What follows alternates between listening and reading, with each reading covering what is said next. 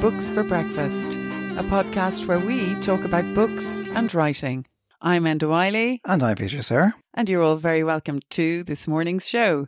On this morning's show, a mix of poetry and espionage, what it's like to qualify as a solicitor and give up law on the same day. So the coffee's made The toast is on. and the books are on the table. And I see you've got a couple of books of poems there on the table in front of you. Do you want to tell us um, what they are? Yeah, I do indeed, and they're they're really brilliant books of poems. They're small, compact books. I love books like that that you can just put in your pocket or your bag and carry with you. I'm a real um, advocate for reading short poems and just carrying them around in your pocket and in your head all day. So the first book I brought in is called Short and Sweet: 101 very short poems, edited by the UK poet laureate Simon Armitage. The longest poem has 13 lines, and the shortest shortest has no lines at all. So no sonnets then.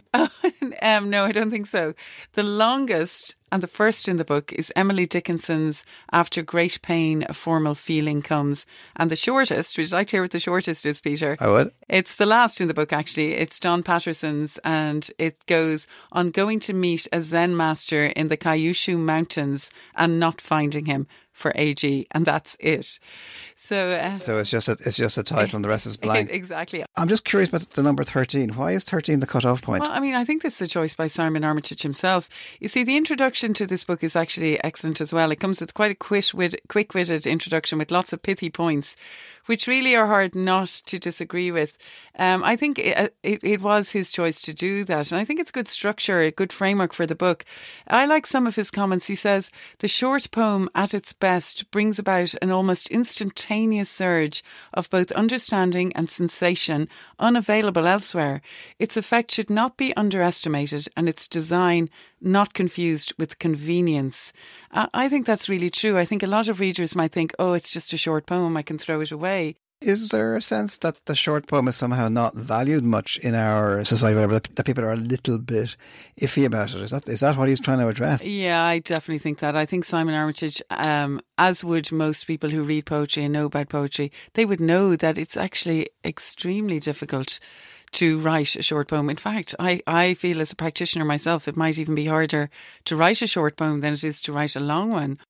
And he just goes on to prove how the short poem can be packed with complex narratives, argument, passion, love, wisdom, music, really everything. As he says, concentration in its concentrated form.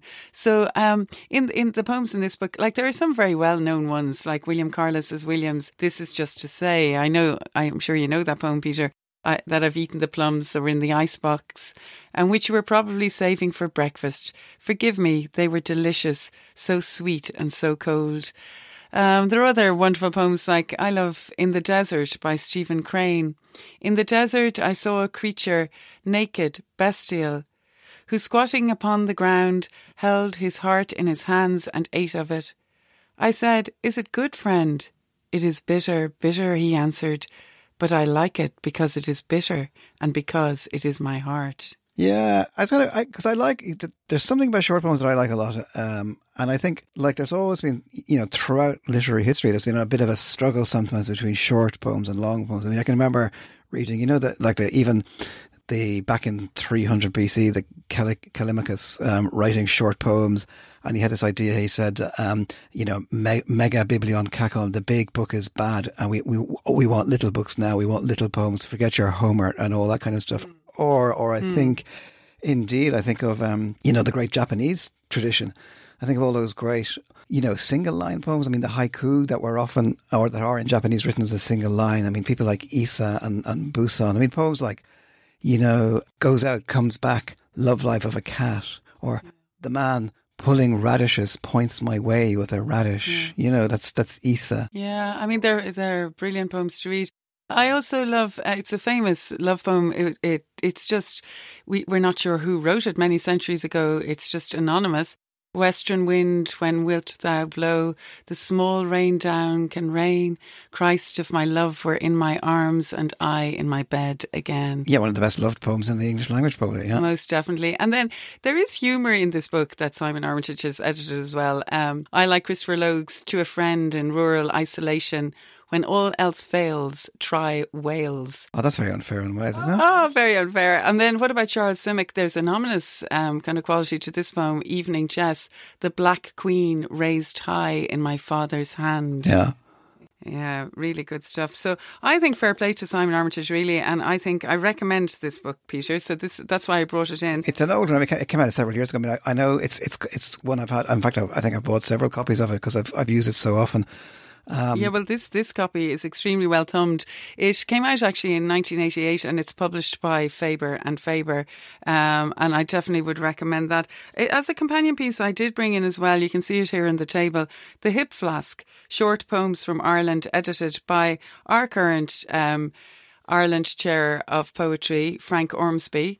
Um, and I'm not sure is this book. It can be tricky to get, but it is it is available if you if you check. Yeah, well, it came out from Blackstaff years ago. It may not be in print, but it should be possible to get get your hands on a copy yeah, if you want. Yeah, it's, it's sort of good stuff. Really well. good stuff. So you've poets like Cathal Ó Searcaigh, Gaten Carl Matthews, Chris Agee, Dermot Bolger, Michael O'Loughlin, Nuala Ní Dhomhnaill. Oh, there's just really good poems in this. Tom Matthews as well. Some great stuff. Oh, Tom Matthews, even the whales. Yeah, I love that. Even the whales now communicate sparingly with staccato cries.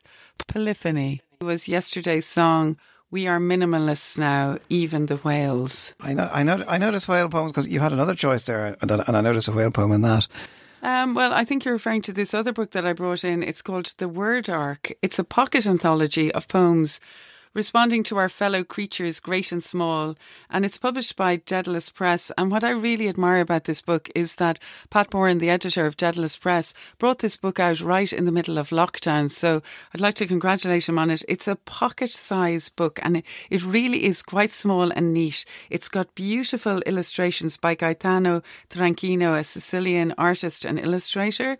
And um, I admire the way Pat has laid out the contents page because it's the animals that take prominence, not the poets, even though the poets wrote these poems.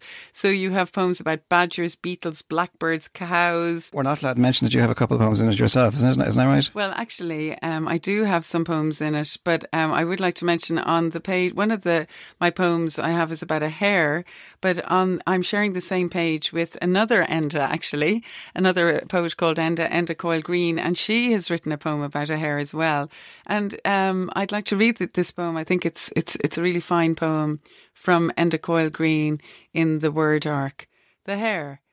Somewhere between Drogheda and Dunleer, I saw a leggy hare crossing an open field. The train seemed slowed to the animal's lope, his ancient shape shifting unrequited trapes to the cover of trees. But in the time it takes a gaze to angle, steady aim, the hare and I weren't there.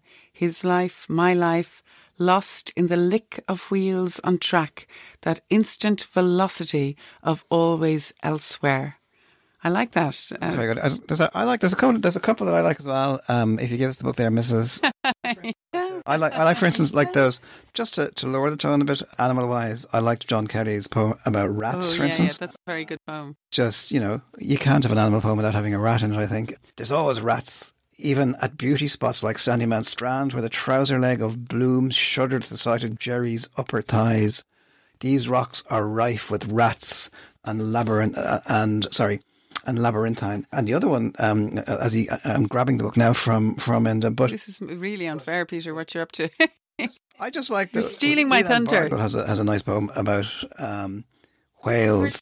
You're, you're, stealing the poem okay, that I really well, like. Okay, sure, you read it then. Well, what I feel about this is um, Leland is a is much missed poet in Ireland. She died in 2016, and she has written a really great poem in this book called "The Song of the Whale." I'm actually going to be really generous and allow Peter to to read this poem, and we're going to think about Leland um, as he reads it. Excellent. Um, and the whale beached in Lislarry, and they brought the JCB and buried it, all thirty foot of it. They said it was black, shining skin from the sea, grey blue, some argued, all thirty foot of it. And the whalemen came. They came all the way from Cork, for that is where the whalemen and the dolphin men hang out. And they made their notes and ecological plans and took blood samples and measured the tide so that the whale now lies under the limestone reaches, proud steps to the summer storm, turquoise and shimmering, guest sea mammal, partner of song. And I can almost hear Leland's voice there in that poem. That's a really strong poem. And she's speaking of Corkmen there. I was thinking of Gerry Murphy's poem, What? And maybe we'd, we'd end on this poem and just to say that I would recommend The Word Ark, a pocket book of animal poems edited by Pat Boran, illustrated by Gaetano Tranchino, with beautiful illustrations. And this is Jerry Murphy, as usual, the raucous voice from Cork. What? I am up close to the radio, listening late and at low volume to the World Service. When the house shudders, my brother is tumbling purposefully down the stairs, eighteen stones of spluttering indignation in a tiny red underpants, bearing a message from his wife. Would you ever go to bed? You're keeping the canary awake. Oh, the poor canary. And and again, details of all these books are available on our site booksforbreakfast.buzzsprout.com. Today's Toaster Challenge guest, Nick Kelly, has had a busy life of many parts. There's a music part, a filmmaking part, and an advertising part. A singer songwriter, he was the leading part of that fine rock band, The Fat Lady Sings. Then there's the collective Alien Envoy, The Unelectables, which I've seen described as a raucous bunch of former future rock stars. Also, much solo work. Nick scored a, a, notable film success as writer and director with his first feature, The Drummer and the Keeper, about the unlikely friendship that develops between a bipolar drummer in a, in a rock band and a teenage goalkeeper with Asperger's.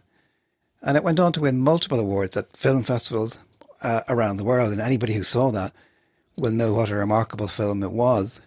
I'm actually I'm getting exhausted already but as if that wasn't enough, there's also a long career in, in advertising, of which the most recent achievement is an ad for Barry's Tea, which I'm sure lots of people have seen. The one with the, the two sisters, one in Dublin and one in Brooklyn, kind of based on a, on a true story. I think you have a fondness for the Atlantic Ocean, Nick, um, if that's fair to say. I was thinking that was you, wasn't it, with the two brothers fighting and, and one swimming across the ocean to make it to make it up. Yeah, well, well, New York is is kind of my my my happy place. I, I went to New York. I was among one of the things that I'm not. I don't put on my CV so much is that I actually qualified as a solicitor, uh, but uh, I gave up the same day because I was kind of a useless, or I would have been a useless solicitor. But as part of my training, just to stop myself dying of boredom, I got a placement in. Uh, a huge law firm in New York. I mean, I completely fluked into it. I should never got there. So I got to spend this transcendent six months uh, in the late 80s in New York City. And that kind of turned, uh, when I came back, uh, I started Fat Lady Sings. I gave up Law the Day I qualified. And then I made everybody else give up their jobs and move to London to try and be rock stars. Um, so New York sort of turned me into, it, I just, it was so freeing to me. And, you know, since then, uh, I, I got to go back, um, you know, I, I after the Fat Lady Sings, I sort of stumbled into being a copywriter, and then I, I found that even though I'd never studied art or anything, um, actually writing visual stories is a thing that uh, I think a lot of songwriters are quite visual writers anyway, and sure. I, I, think maybe I'm more that that bit of my songwriting was it was always more of a thing than it was would have been for different from other people. And so I kind of started writing TV ads. And so then I go back to New York with Michael Fassbender and, you know, because I wrote an ad where he swims to New York to make up after a, a quarrel. And then, and then, um, and then some years later, uh, MoMA incredibly chose a short film of mine to feature uh, um, in in one of their uh, exhibition of their nine favorite films from around the festival circuit. So I just thought I'm never going to be in MoMA for anything ever again in my life. So I have to go over. So I went over and stayed in the Chelsea Hotel for one night, the squalid Chelsea Hotel. And then most recently, um, you know, then with you know with the Fat Lady Sings as well, you know, we got to play in New York a lot. So, but it's an ongoing source of inspiration. Yeah, well, even of inspiration and also just of uh, permission. I think yeah. it's not. It's yeah. not so much. It doesn't affirm you, New York, but it doesn't stop you. Yeah, I mean, if I could ask you, Nick, I mean, how, how do you balance all, all the all the various roles? I mean, do they do they compete with each other? Do they do they give each other a hard time? I mean, they compete in terms of just you know hours and and days and and you know when you're making a film i think it's very hard to play music um, but they they're pretty complementary as actual disciplines i mean i think they're all the same thing really mm. um, uh, um, i think everything's uh, you know it's funny when i look back um, i didn't plan it this way but but actually even law is weirdly helpful uh, though i wasn't i don't think i was very cut out to be a lawyer but that way of it sort of makes you think in a bit of a logical way. And that's incredibly yeah. helpful for advertising, but also just, you know, in all those kinds of creative pursuits, there are moments where you've to make decisions. Um, and sometimes they're, they're creative decisions and, and sometimes they're, you know, much more practical, you know, business decisions. But uh, so I think they all sort of, they all sort of met, uh, they're all, they, they, I, I see a commonality. I mean, I think between writing, you know, it's I mean it's really weird. Even like between filmmaking and um, music. I mean, but I like you know I like the idea that I'm a, I'm allowed to do more than one thing, and and I do think mm. they really cross fertilize in all sorts of strange ways. I mean, I think in terms of if I have my you know, there's a thing about film which is kind of very exciting to me because I, have come to it so late in my life, and I and I honestly don't think I could have made films in my twenties uh, I don't think I really had any stories to tell. I was very bad at writing story songs. It was only when I, you know, I think you have to have some edges knocked off yourself to be able to come to the end of stories somehow. And the other great thing about filmmaking compared to rock and roll is you don't have to be uh, so young and pretty because you can just hire other people to be young and pretty if you're if you're on my side of the camera. So so obviously, just from a purely practical point of view, I mean, I'm very proud of you know the last record I made. But you know, I I, I am not naive about you know people that think, oh, it's that guy who wrote Arclight a quarter of a mm. century ago. He's got a new record out. I think I'm going to I'm going to move you on, Nick, to the just to the um the the toaster challenge, and you know this this is where, but we put our guests, I suppose, under a little bit of pressure in, the, in that you we give you just two minutes to to talk about a, a book or that meant something to you. Of well, that doesn't necessarily have to be a favorite, but and this is where I get to put down the the bread in the toaster, and when it's nicely done, then you will come to a, a conclusion. So I'm just very curious to see what what your toaster challenge was, and I'm I'm going to count you into it now. I'm going to put the bread in right now. So here we go. One, one, one, two, three the bread's down. Okay, so the book that I uh, thought I would choose is a, a, book by John le Carre. I'm a huge fan of John le Carre, and I always think that if he had written not about spies but about other things, he would get more critical acclaim because I think he's a, a kind of a beautiful, kind of astonishing chronicler of kind of human beings and different kinds of human beings. And I, I mean, I really love his book, A Perfect Spy, which is about fathers, and I love lots of his books. But the one that probably means most to me is is one of the, is kind of the one of the first I read, which is Smiley's People. Smiley's People is actually the third in a trilogy.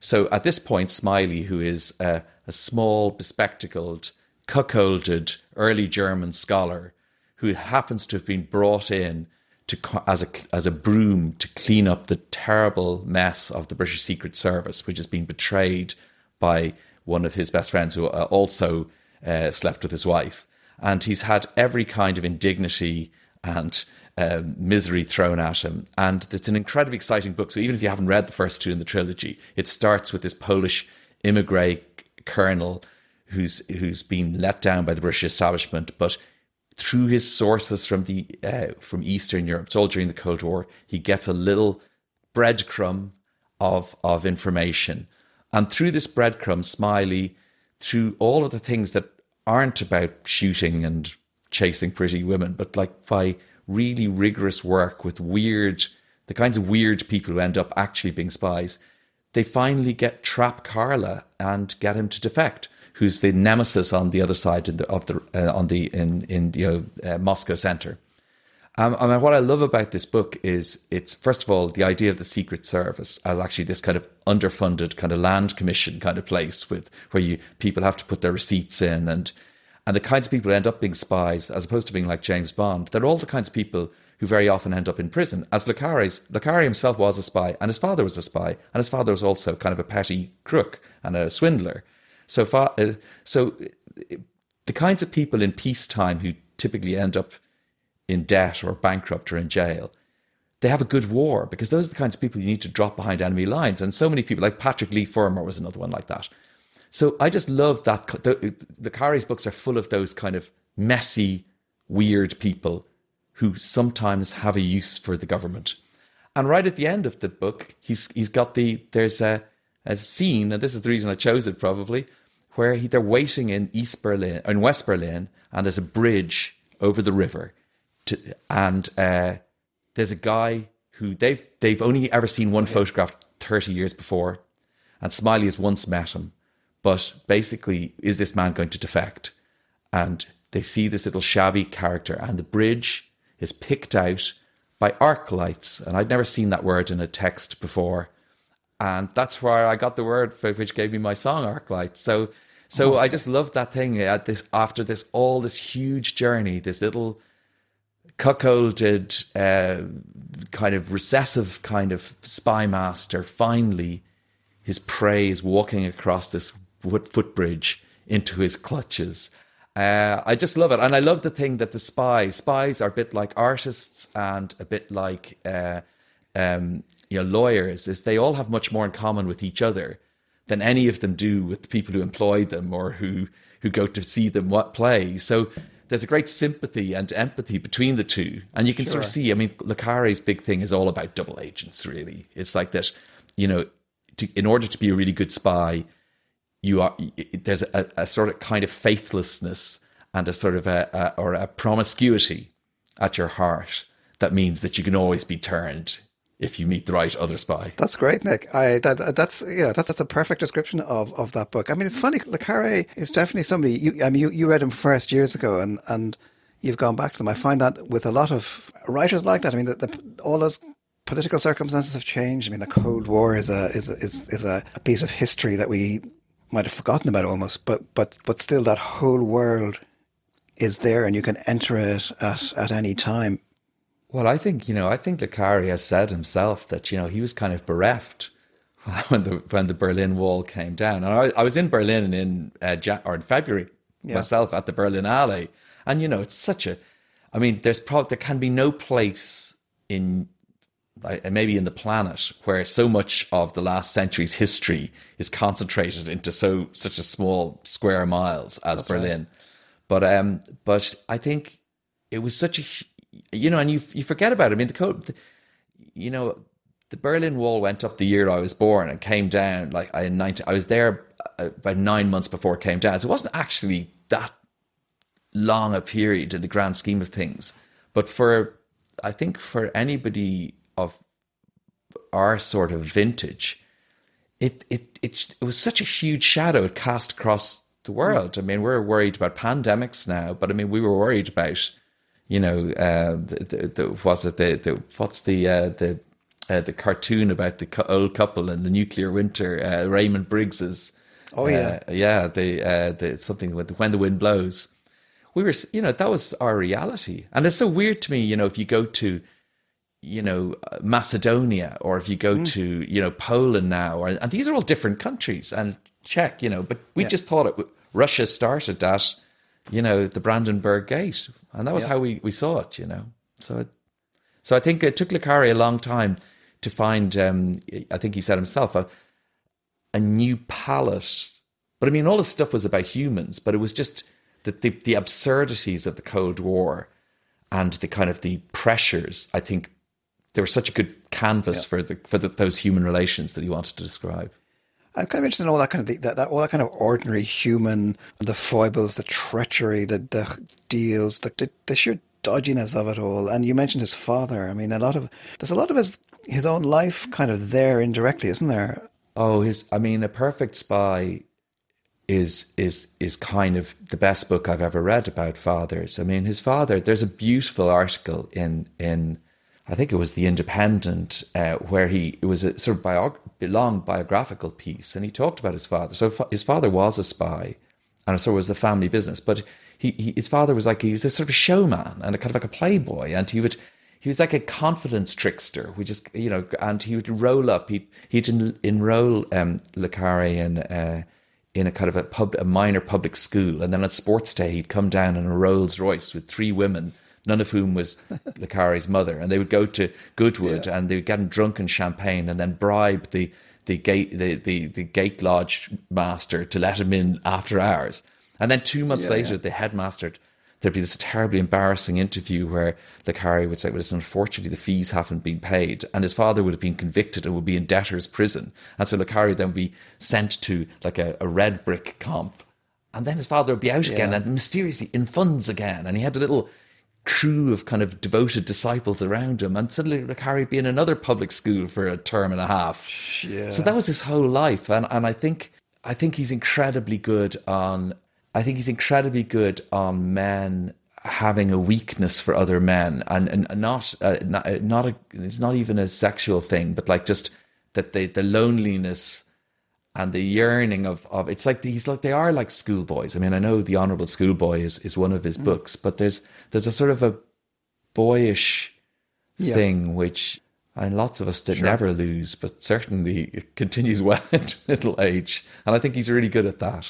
the great things for me about these um, challenges is that they make you want to go back to books you ha- you you might read before, or to or to go back and, and read books. I mean, I, I, I want to read now. I haven't read A Perfect Spy that you, you you mentioned there, for instance, and I now I'm, I've got a burning desire to, to, to, to go to it. And thank you to Nick Kelly for accepting this week's Toaster Challenge. Uh, if you want to keep up with Nick's activities, you can go to uh, nickkelly.ie. He's been doing uh, a few concerts streaming uh, through Facebook. If you want to keep up with those, you can you can find him uh, on Facebook as well. We, I think we've reached the end of our Books for Breakfast podcast this morning. I'm definitely rushing off to have more coffee. Um, and I'm Enda Wyley and I have Peter Sirr here with me. And Peter, would you like to tell everyone about the details of the podcast if they'd like to listen again? Well, you can subscribe at all the usual sources, um, Google and Apple and so on. And if you want to check out the notes that go along with this uh, podcast, you can go to booksforbreakfast.buzzsprout.com. And yeah, so We'll be back again next Thursday morning. We'll have the toast on, we'll have the kettle boiling, we will have more books to discuss, and we're looking forward to having you here. So goodbye, everybody. goodbye.